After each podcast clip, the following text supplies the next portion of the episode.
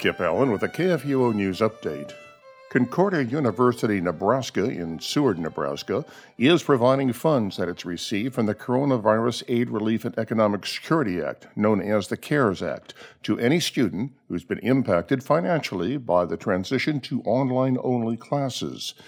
Each student who submits qualified expenses is expected to receive up to $400 from Concordia University Nebraska's $500,000 in higher education emergency relief funds.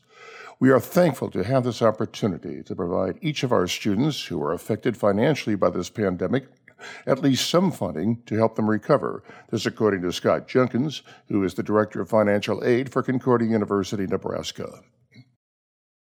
In a 6 to 3 ruling issued yesterday, the U.S. Supreme Court said that an employer who fires an individual for being gay or transgender violates Title VII of the 1964 Civil Rights Act. The court found that homosexuality and transgender status are inextricably bound up with sex.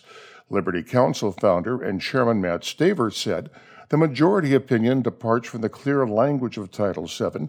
It is no less than legislation from the bench. While the case did not include a religious freedom defense, the court expressly stated that religious employers will likely have a valid defense under the First Amendment and the Federal Religious Freedom Restoration Act. Planned Parenthood, America's largest abortion business, has officially endorsed Democrat Joe Biden for president. In a statement, acting president and CEO Alexis McGill Johnson made the election out to be a life and death issue. In her words, this election is a fight for our country's very survival. She said that while touting Biden's extensive pro abortion positions, in her words, Joe Biden is the only candidate in this race who will stand up for our health and our rights. In addition to endorsing Biden, Planned Parenthood has promised to triple its election spending this year, with $45 million earmarked toward battleground states.